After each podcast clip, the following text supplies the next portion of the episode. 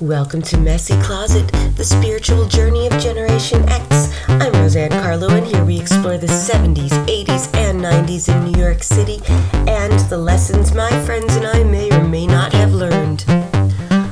So this episode is called Frances Farmer Will Have Her Revenge, not quite on Seattle, as written by Kurt Cobain, but Kurt Cobain and Nirvana in nineteen ninety-three have a hell of a lot to do with this particular podcast.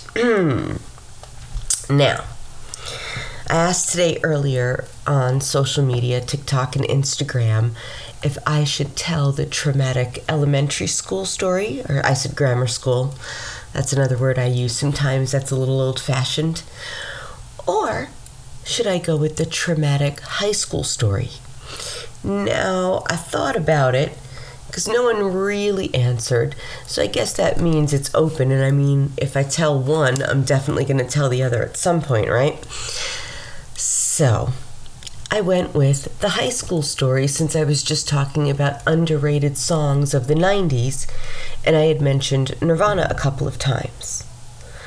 So, okay. nineteen ninety-three was the year that I became a junior in high school. And I was in this Catholic school called Blessed Sacrament, Saint Gabriel. Now, this was just a few months. Kurt Cobain died April fifth, nineteen ninety-four, which was just about a month or so before my high school graduation. So wait a second. Yeah, I was a junior ninety-two to ninety-three and a senior ninety-three to ninety-four. So this takes place, I guess the story really starts around nineteen ninety-two. Guys, this was a long time ago. And there's a lot that's happened in between. All right, so I'm establishing this started in about nineteen ninety-two, like serious. But in nineteen ninety, when I started high school, it was a Catholic school, Blessed Sacrament, Saint Gabriel, located in New Rochelle, New York, in Westchester County. And we had to wear uniforms. The girls had to wear skirts that were either blue, like light blue for the summer, with a short sleeve button-down white shirt, or no plaid, but a solid black or solid gray wool skirt with a red, red, seriously bright red V-neck sweater, and embroidered on it, it said Blessed Sacrament, Saint Gabriel. Or you had one of those potsy sweaters from Happy Days. The um, they were like, I don't know, had like the, the white lines down the side and the buttons, like the cardigan with pockets.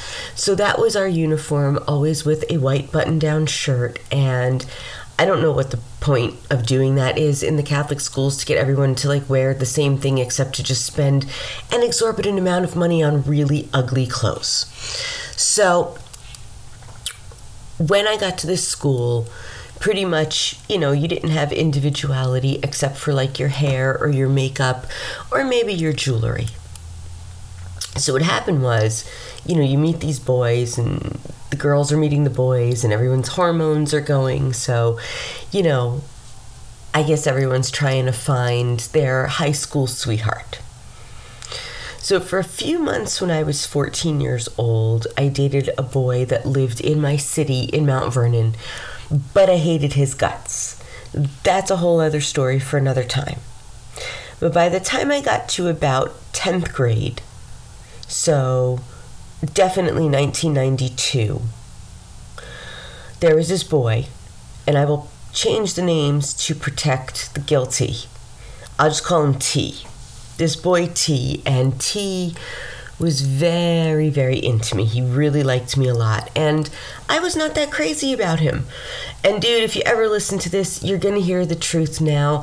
I've been carrying this around for twenty-eight, twenty-nine years, thirty years really, because it started in nineteen ninety-two, and it really hurt me, and it really affected me terribly.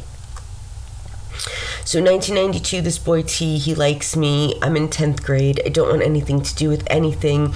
I just want to enjoy myself.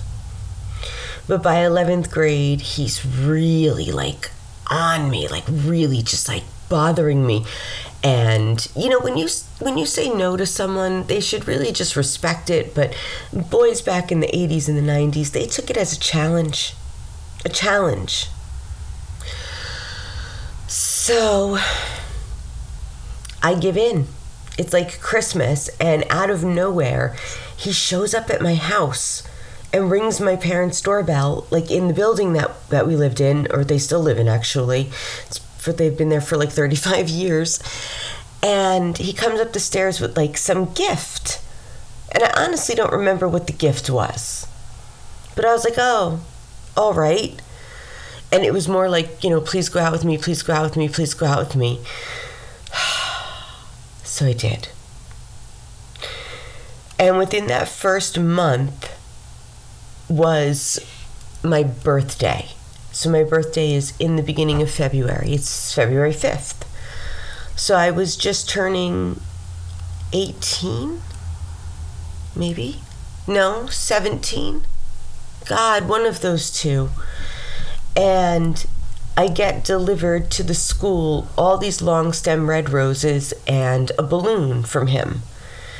And I'm already like kind of embarrassed. Like I didn't want this big fanfare.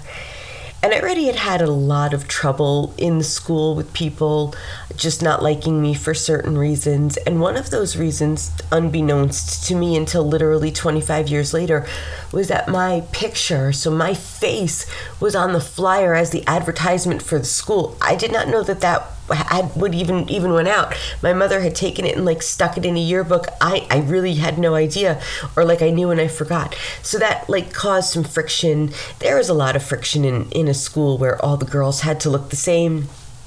It was difficult. So I'm dating this boy T, and he sends these roses and balloons to the school. And honestly, I'm just like mortified. Like I didn't want all of this attention.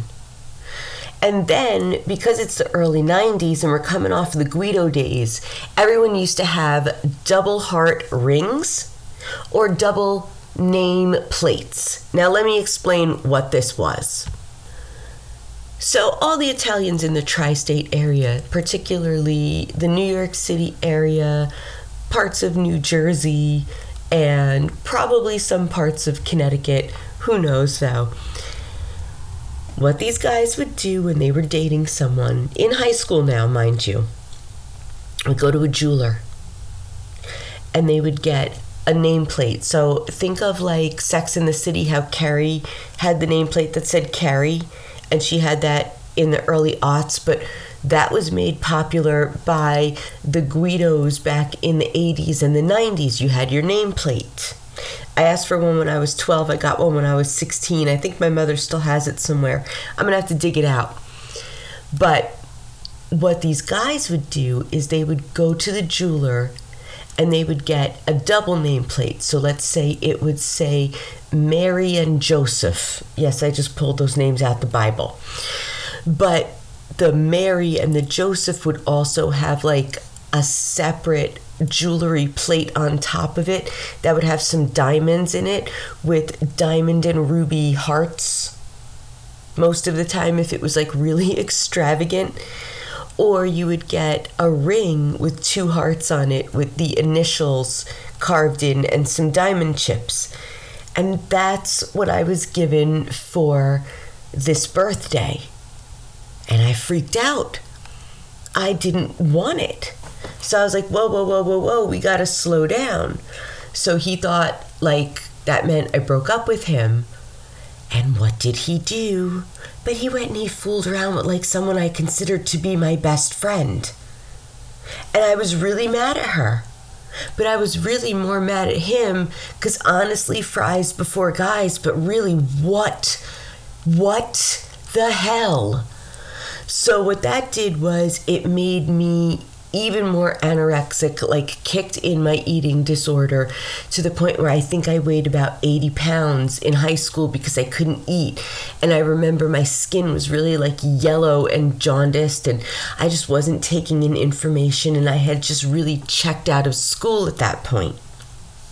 So I got over it with with my friend because I was like, I don't know what this guy is doing. It was like all of a sudden, you know, he, he got to date me, and then he did something that I needed some space for, and then he just acted like a giant jerk.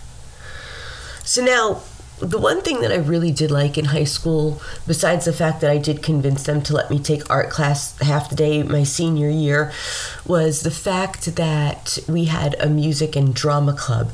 And I'm still, the only people I'm really friends with from high school are the people that stuck with me through that music and drama club. And they're some of the best people that I know. Everyone else from high school can go scratch something. Ugh. But how I felt about this music and drama was that was my tribe in school. That was like my tribe of, you know, musical theater people that loved to perform. And the other good thing about high school was in my sophomore year, I got to go on a trip to Italy and Switzerland, and that was fantastic. But after this incident happened, I really checked out, and I couldn't even enjoy my music and drama because these freshmen had joined. So after T had worked his way through myself and then my friend, he went on to this freshman girl who he told a bunch of lies about me. We happened to live in the same city, and he lived in one of the boroughs. So she lived in Mount Vernon with me. He lived in the Bronx. And I was walking to a store one day, and there she was with all of her friends dating my ex. But she came up to me and she pulled my hair. So I turned around and I swung at her and I slapped her right in her stupid face. To which she said, I started the fight, but I would never touch someone first. And why would I swing around if I wasn't pulled in that direction? And why was she close enough for me to make contact with her stupid face? And honestly, girl, after I tell people this, I just want to say that if you ever do hear this and you remember this, I really hope that you paid for what you did because I'm still injured. So she tried to run away after I slapped her, but her friends like tried to surround me and they were trying to like hit at me and swing at me, but you really can't unless you're catching me off guard like she did with pulling my hair. So, um... she came out of nowhere and with her steel-toed Doc Marten boot kicked me in the knee and really injured it, like it's still injured to this day. So I went to the school, but of course the school refused to kick her out because it didn't happen on school property. So that's when I really, really checked out of high school. But then I'm like, oh man, now I look like a loser, right? Because we're Gen Xers. You don't cry. You don't, like, all I said was, ow, my knee. And I got made fun of saying, ow, my knee, after getting violently kicked in the knee from some little assholes who, after that, were really scared of me because all I did was turn around and date the guy again. Like, I stole him back from the little bitch that kicked me in the knee. I did not want to date him again. I hated his guts. I honestly, to this day, he still makes me sick. And I'll get more into that. So what I did was I stole him back. I dated him until we graduated. And then we both went away to school. Now, I'm not going to say what school he went to, but it was a military school and he went AWOL from it because he, quote, missed me so much after I broke up with him and had some sort of weird breakdown. And he went and they put him in the hospital and they gave him x-rays and he had his room key around him. But they thought that he swallowed a key. So he was driving me completely insane, calling my house, calling my dorm room. He came to my dorm room one night, like accusing me of cheating on him, which is why I broke up with him. But really, I was just mad about the whole knee thing and having to date him because I felt like that was the only way to protect myself and kind of get my status back in the school as like not a dipshit who got hurt by some little freshman because her ex-boyfriend told lies about her and got her hurt. and girls, don't ever hurt another girl over a guy. The guy will never be worth it, ever. Let me continue to explain why.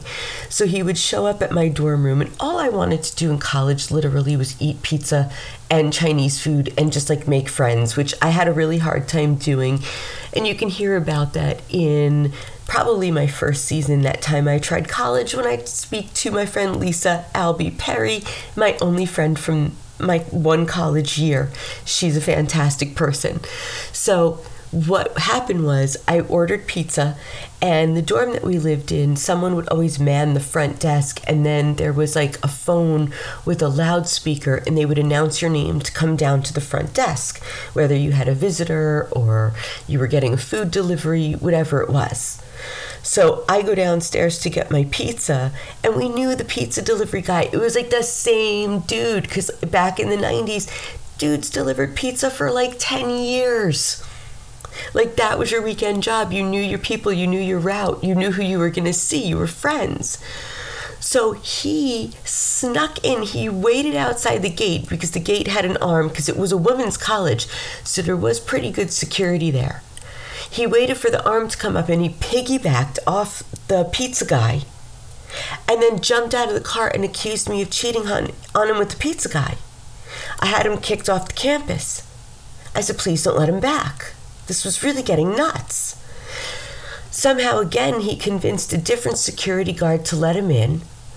And then he went to the front desk and pleaded with the girl to call me down the stairs for no reason. I said, come down the stairs. And she just looked at me. She said, I'm sorry. I don't even remember her name.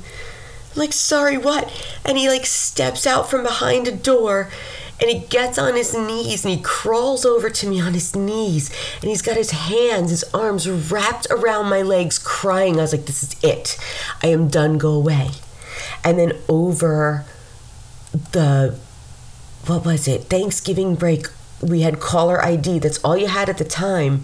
And I could see just the seven one eight phone number coming up over and over and over until he finally gave up. And then by the spring, he had begged me to go to the Limelight with him, just for old time's sake. So honestly, I went just to like get in for free. Literally, I was like, you're paying for everything. The X, yeah, you guys, I did that that night. I dropped some X at the Limelight. Big friggin' surprise. And um, it was great because he didn't bother me the whole damn night. Then about fifteen years after the graduation, we had a reunion, and I was just getting divorced. So he was like, I'll pick you up, which was really weird because we went to school in New Rochelle, and the reunion was in the Bronx where he used to live. And I lived in New Rochelle with my now, ugh, whatever he was, the horrible ex-person. And the ex from high school picked me up, and we drove down the same road going to this reunion. And I'm like, why am I doing this? This is the stupidest thing I ever did. And I'm like, no, no, maybe he changed as a person. No, he did not. Oh my God, he was like even worse. He was just rude all night, such a jerk. I was like, I'm ready to go. And he was like, take a cab. I ended up taking like a thirty dollars cab home that night. It was so rude. And then after that, he kept fighting with me on social media. And here's the funniest thing. He fought with me because I had said something about the twenty-seven Club, and I was mentioning everyone in it. And I spoke about Janis Joplin and Amy Winehouse. And then it proved to me that he was just the misogynist that I never had words for back in the day. But he went off on how dare I compare Amy Winehouse and Janis Joplin to Jim Morrison and Jimi Hendrix and Kurt Cobain. And I'm like, well, I'm not comparing any of them as musicians because they're all great in their own right. What the comparison is that they all passed at the age of twenty-seven. And it was just weird. Like, he seriously used to accuse me of like cheating on him all the time. And these are not like normal things that high school kids should be going through. I remember this one time there was this huge party out in a field in the Bronx. And I knew the people who threw it. They had older brothers. They did this for years and years and years. And this one year, he and I showed up with Melinda. And I don't exactly remember what happened, but he picked a fight with me, and he grabbed me by my arm, and he threw me in the car, and he took off, leaving Melinda at this party, you guys, for like an hour and a half, by herself, not knowing anyone. So I've been waiting like twenty-eight years to get this crap off my chest. And finally, I just took him off of my social medias, because who the hell needs that kind of shit in their life? So here's the spiritual journey, and here's some advice, and here's the lesson that I did learn. If you say no to a guy in high school and he keeps pursuing and pursuing and pursuing you, he does not respect you, and do not date him. Honestly, don't even date in high school if you can help it. Figure out who you are and concentrate on yourself and your studies like I should have. Don't go worrying about what some people think, what some guy thinks, how they feel in high school. You got plenty of time for that when you're older. Establish yourself. And dude, I know that we are we were on a timeline. Like, someone put a timeline of of our school and like these significant things that happened, and it said T and Roseanne's romance began. I don't even remember when it was. Like I said, nineteen ninety-two, nineteen ninety-three. It was that significant even in the school, which is weird. But it was that significant to me because I felt the need to, A, break up with someone that made me feel uncomfortable, but B, the need to go out with him again in order to somehow weirdly protect myself from further damage and harm, because this man actually had someone inflict physical damage on me. I got Jeff Gillooly'd. We actually used to joke about it and say that I was Nancy Kerrigan. And he, oh my God, it was so crazy. It was, what, what was her name? Harding, Tanya Harding, and Jeff Gillooly. And this is what we joked as. And then we used to joke that he had an eyebrow scar like Dylan McKay on nine oh two one oh when he was treating me and my best friend like we were Brenda and Kelly. Like, literally, this part of my life was ridiculously soap opera-like, and I had to protect myself in the nineties in a Catholic school uniform. It was insane. And I felt like I had no backup, and like I said, I had checked out. And weirdly, somehow, I won two awards at school. I won a one thousand dollars scholarship for acting, and I won some, like, school service award. So anyway, thank you for paying attention to this traumatic experience on the spiritual journey. This has been another episode of Messy Closet. I am Roseanne Carlo. Don't forget to keep art and keep love alive.